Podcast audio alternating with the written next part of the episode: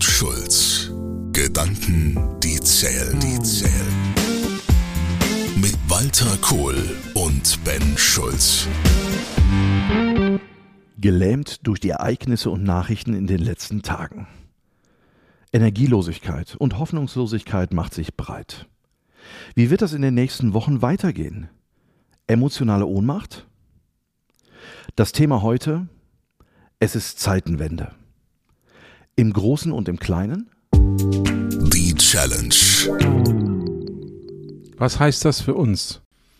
Ganz einfach. Deutschland Quo Vadis und was heißt das für mich? Zeitenwende ist ein großes Wort. Zeitenwende fordert uns heraus, vieles zu hinterfragen, neu zu bewerten, alte Routinen zu überwinden. Es ist auch ein Realitätsschock. Es ist also im wahrsten Sinn des Wortes eine kunterbunte, diverse Herausforderung. Schlaraffenland ist abgebrannt. Ja, das ist mir jetzt zu krass. Wir leben noch in einem Schlaraffenland. Wenn du heute in Kiew oder in Kharkiv bist, dann ist Deutschland ein Schlaraffenland. Aber wenn wir es erhalten wollen, können wir nicht so weitermachen wie bisher. Glaubst du nicht, dass die große Challenge, in der wir heute stecken, ist die Bereitschaft der Neuerfindung? Ich würde sagen, die Bereitschaft, Kampfeswillen, auch eine gesunde Form von Wehrhaftigkeit und innerer Klarheit und Stärke. Das ist für mich die Herausforderung. Die Analyse. Wir erinnern uns, 24. Februar, alle waren geschockt. Aber jetzt mal ganz ehrlich, haben wir es nicht kommen sehen? Hätten wir es nicht kommen sehen können? Haben wir die Augen bewusst verschlossen? Ich sage auch ganz ehrlich, aus Bequemlichkeit. Ich meine, es ist ja viel passiert. Wir haben den MH17-Abschuss, Malaysian Airlines, wir haben die Kriege in Georgien 2008, wir haben die Bombardierung, die, ja, man muss eigentlich sagen, flächendeckende Zerstörung von Aleppo durch die russische Luftwaffe mit Fassbomben. Wir haben einen Mord, einen politischen Mord russischer Geheimdienstler im Tiergarten. Wir haben Gifteinsatz, toxische Kampfstoffe in England, um Skripal und andere Menschen umzubringen. Wir haben Nawalny. Wir haben die Gesetze zur Pressefreiheit in Russland. Aber wir haben die Augen zugemacht. Es war einfach bequem. Schlimmer noch. Wir sind in ein Klumpenrisiko gegangen. Ich meine, jeder Unternehmer weiß, ich möchte nicht 50 Prozent von einem Lieferanten abhängig sein. Aber leider Gottes haben Leute wie Herr Schröder und andere eben mit daran gearbeitet, dass wir in Deutschland ein Klumpenrisiko in der Energieversorgung haben, dass wir Gefangene unserer eigenen Entscheidungen sind. Und die große Hoffnung nach 1990, ich erinnere noch an das aus meiner Sicht super Lied von den Scorpions, Winds of Change, war ja, dass wir Wandel durch Handel erreichen. Insbesondere auch in China nach dem Motto, wenn wir gut zusammenarbeiten, dann werden alle Demokraten und wir kommen in eine ja, konfliktfreie Zeit. Ich glaube, das können wir mit dem 24. Februar 2022 endgültig zu den Akten legen. Noch andere Leute, die wir nicht zugehört haben. Wir haben nicht auf die Balten gehört. Damals, Anfang der 90er Jahren, standen eine Million Menschen auf der Straße, damit die drei baltischen Republiken unabhängig werden von der Sowjetunion. Und das bei fünf Millionen Einwohnern. Wenn du das mal umrechnest auf Deutschland, sind das 15 Millionen Leute, die auf der Straße stehen. Das ist mehr wie Baden-Württemberg. Wir haben letztlich einen Bankrott der Außenpolitik, der Europapolitik und der Sicherheitspolitik erlebt. Frau Kramp-Karrenbauer hat es ja in ihrem Tweet sehr gut gesagt und es ist letztlich ein Scheitern aller Merkelschen Bemühungen. Und wir haben eben nicht verstanden, dass Sicherheitspolitik und Wirtschaftspolitik untrennbar sind. Das wussten wir unter Helmut Schmidt, das wussten wir unter Willy Brandt und das wussten wir auch unter Helmut Kohl. Auch das haben wir inzwischen erkannt. Also die Analyse ist eigentlich ganz einfach. Die Analyse bedeutet auf der großen Ebene, wir können als Gesellschaft in vielen Bereichen kein weiter so wie bisher und auch kein Zurück zur Vergangenheit uns leisten. Und das hat natürlich auch Auswirkungen auf uns als Personen, als Bürger und als Unternehmer. Oder was meinst du, Ben? Ich glaube, dass für uns, und wenn ich das jetzt mal so das Kleine betrachte, so unsere eigenen Mikrokosmos dort, in der in der Welt, in der wir unterwegs sind, in den, mit den Menschen, mit denen wir zu tun haben, fällt das ja ähnlich auf. Also wenn wir uns allein solche Themen anschauen, wie, wie hat sich auch das verändert und was haben wir uns auch gemacht, auch mit neuen Generationen, mit der Art, wie wir unsere Kinder erzogen haben, mit bestimmten Themen umzugehen. Ich habe immer noch so im Ohr, dass es viele Unternehmer gibt, die sagen, naja, the next generation, das sind Einhörner auf einer grünen Wiese, die lassen sich so schwierig führen. Und das Interessante ist, dass man mal guckt, was sind das für Herausforderungen, auch was bedeutet da Zeitenwende, mit der neuen Generation umzugehen. Und ganz ehrlich, wenn dir New Generation auf dem Flur als Führungskraft ein Widerwort gibt, ist das eigentlich keine Respektlosigkeit in dem Falle, sondern derjenige hat es zu Hause gelernt, dass man viele Dinge einfach durchdiskutieren kann, auch mit den Eltern und und und. Und wir interpretieren das oft als Führungskräfte so respektlos und nicht zeitgemäß. Und äh, das ist dieses sich auf ein gegenseitig aufeinander zugehen müssen. Das ist so der eine Punkt. Der zweite Punkt ist, der mit Zeitenwende zu tun hat, die Erkenntnis, Work-Life-Balance ist tot.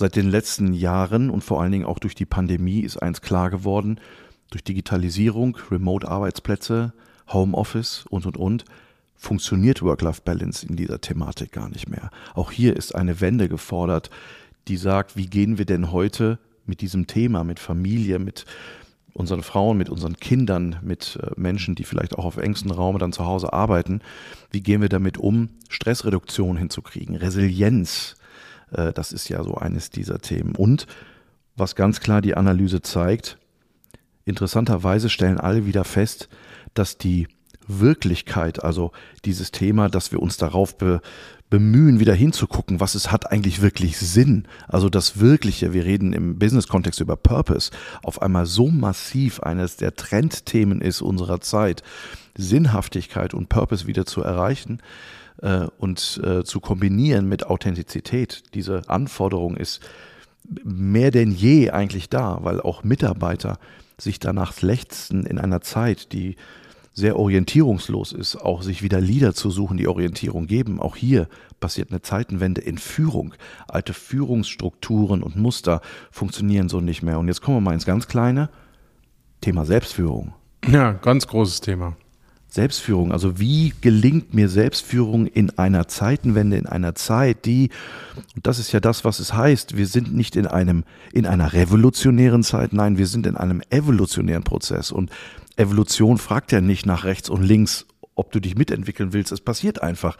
Und in Evolution bedeutet, gehe ich nicht mit, habe ich auf Dauer ein Problem. Spätestens wie die Dinosaurier. Ja gut, das ist ja genau die Herausforderung.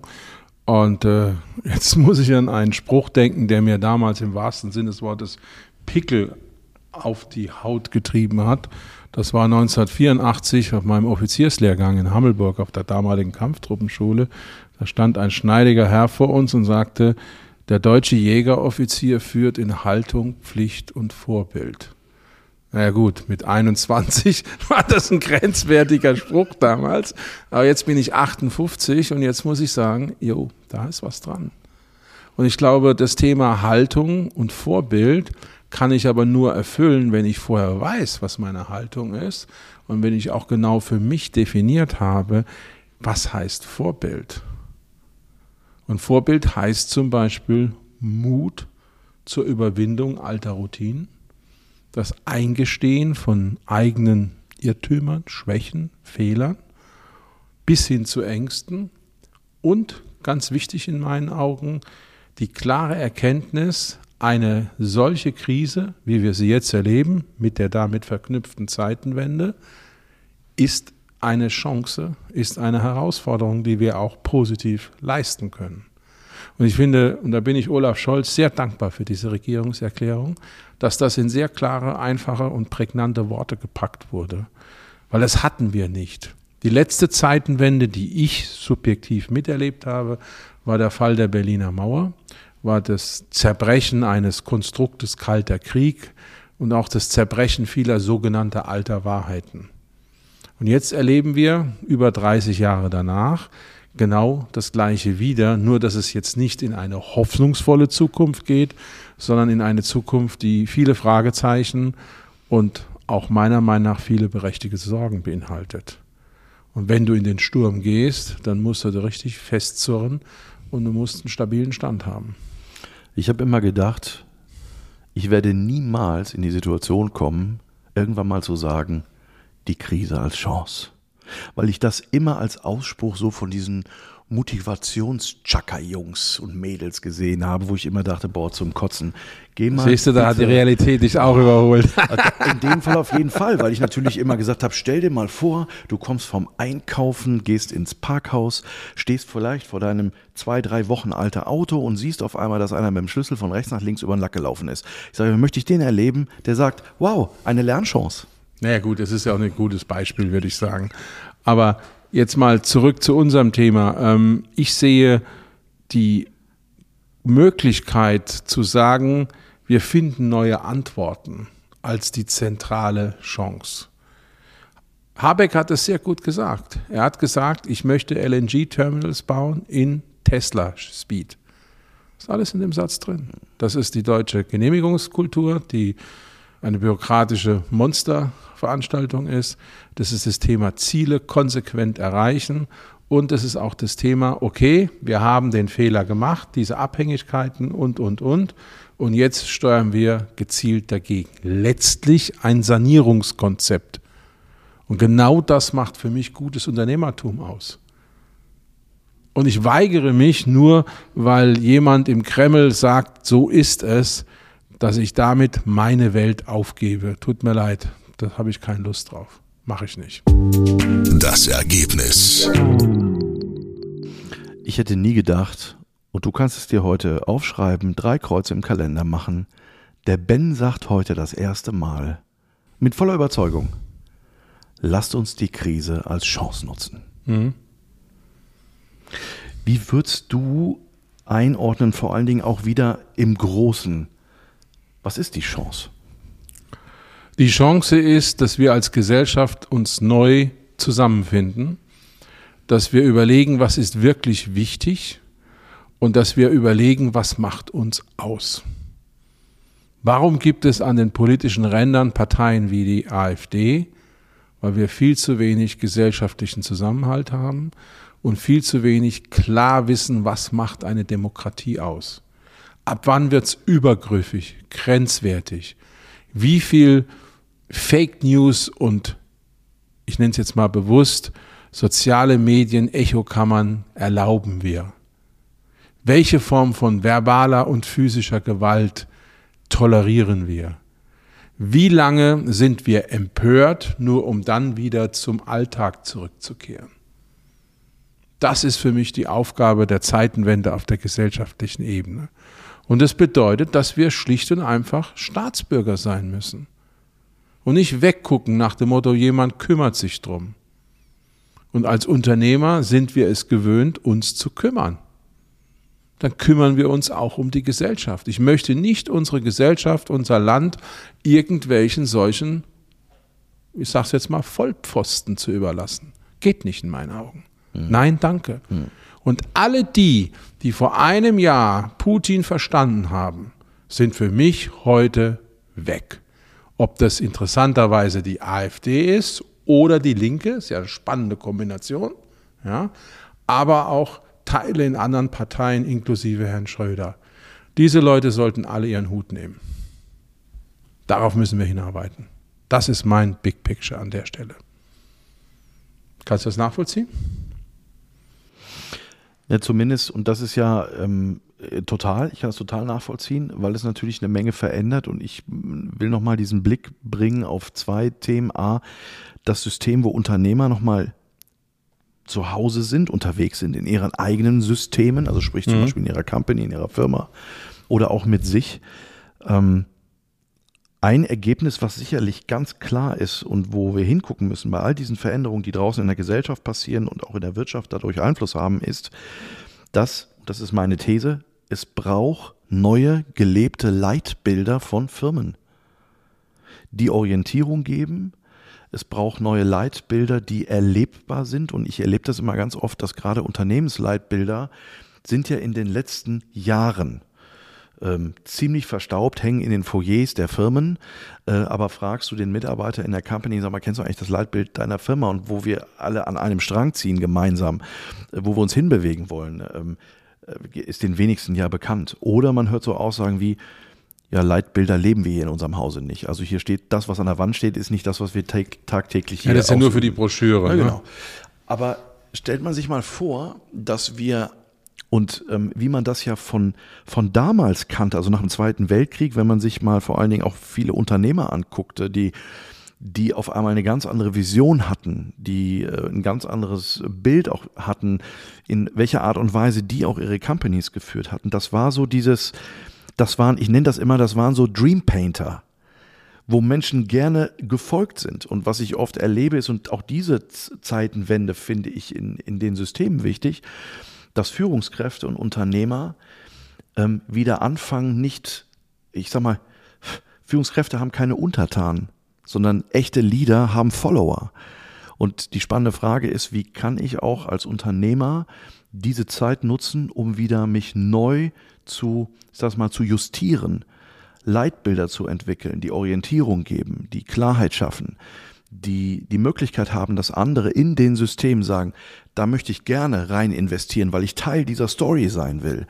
Und weil ich vertraue, das ist ganz wichtig. Äh, Total. Und Vertrauensaufbau gerade für Leader ist ein irres Thema, weil was ist einer der Kernpunkte zum Thema Vertrauen, dass jemand Vertrauen hat zu mir, ist das Thema Respekt. Ja, Aber Respekt muss ich mir erarbeiten. Respekt kommt nicht über die Hierarchie, die berühmten Pickel auf der Schulter. Und äh, jetzt sage ich einen ganz ungewöhnlichen Satz. Respekt beginnt mit Demut. Weil in der Demut steckt ja das Wort Mut drin. Und Respekt bedeutet, ich nehme den anderen in seiner Weise wahr, genau. aber ich erlaube mir auch zugleich, den anderen eine Richtung mitzugeben. Und das ist das Entscheidende, dass wir lernen, dass wir ganz stark unterscheiden zwischen autoritär sein und Autorität haben. Weil Autorität braucht wenig Hierarchie. Sie braucht wenig Rang.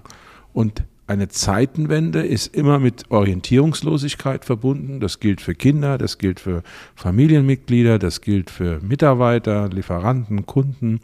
Und wenn wir eine klare Richtung haben, warum tun wir, was wir tun, wofür tun wir es und dass wir dafür auch die volle öffentliche Verantwortung übernehmen, dann funktioniert das. Ich habe mal in einem großen Immobilienkonzern, der Teil eines Handelskonzerns war, die Controllingleitung übernommen und sagen wir mal so, es gab damals einen Haufen fragwürdige Projekte. Ich drücke mich mal so rum aus. Und daraufhin habe ich eine ganz einfache Maßnahme gemacht. Ich habe ein großes schwarzes Brett installiert vor der Kantine und habe alle Berichte von solchen Themen aufgehängt. Denn das, was Transparenz aushält, ist im Regelfall in Ordnung. Gab einen Wahnsinnsaufschrei, ich wurde auch vom Vorstand erstmal gemaßregelt und habe gesagt, nein. Die Transparenz schafft Vertrauen und sie zwingt uns in Qualität. Und das ist das, was ich auch einem Unternehmer heute sagen würde. Jetzt haben wir zwei Aspekte von Vertrauen genannt. Einmal das Thema Respekt und das Thema Transparenz. Ich habe noch zwei, die mir einfallen. Das eine Thema ist Konsequenz. Ja. Ja, Ausdauer, also dieses, Ne, dieses, ne, das ist der eine Punkt. Und Konsistenz. Genau. Äh, Das sind für mich so vier Aspekte zum Vertrauensaufbau. Und das bedeutet natürlich, das ist Arbeit. Das geht nicht einfach und vor allem, ich kann das nicht delegieren. Und ich muss mir im Spiegel immer wieder die Frage oder die Fragen, besser gesagt, es sind ja vier Themen, gefallen lassen. Rede ich oder lebe ich es? Das ist nicht einfach. Da kommt so ein schöner Trendbegriff Authentizität. Na, das um kann ich kaum Ecke, ne? schreiben. Also, also ich habe lange gebraucht, um es auszusprechen. Ne? Authentizität. Das ist äh, mittlerweile kann ich das, weil ich es echt geübt habe. Aber es ist natürlich auch so ein Trendwort geworden, weil wir oftmals auch Authentizität benutzen als Ausrede.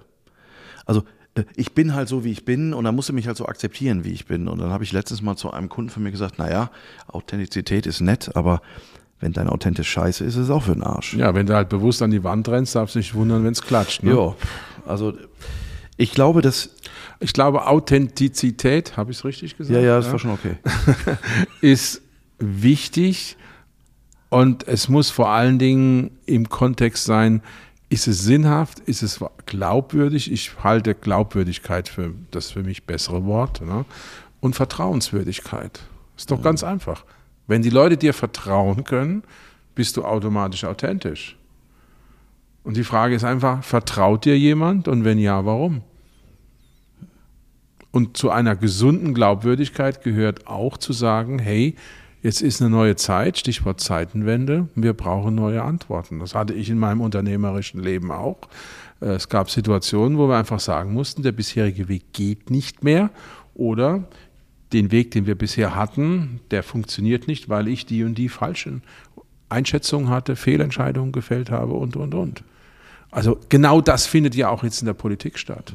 Stichwort die 100 Milliarden für die Bundeswehr, Stichwort 2% BIP für den Bund und so weiter und so fort. Das müssen wir auch können. Ich gehe nochmal zurück aufs Kleine, wenn wir auf den Einzelnen nochmal gucken. Das ganze Thema Selbstführungskompetenz im Sinne von, wie gehe ich auch innerhalb dieser Zeitenwende auch in der eigenen Führung um. Also man kennt ja diesen Satz, ähm, wer andere führen will, äh, muss sich selbst gut führen. Absolut. Ich ja. möchte mal erweitern, äh, den finde ich nämlich ganz spannend, den Ansatz, Ansatz. Wer sich führt, wird geführt. Ja.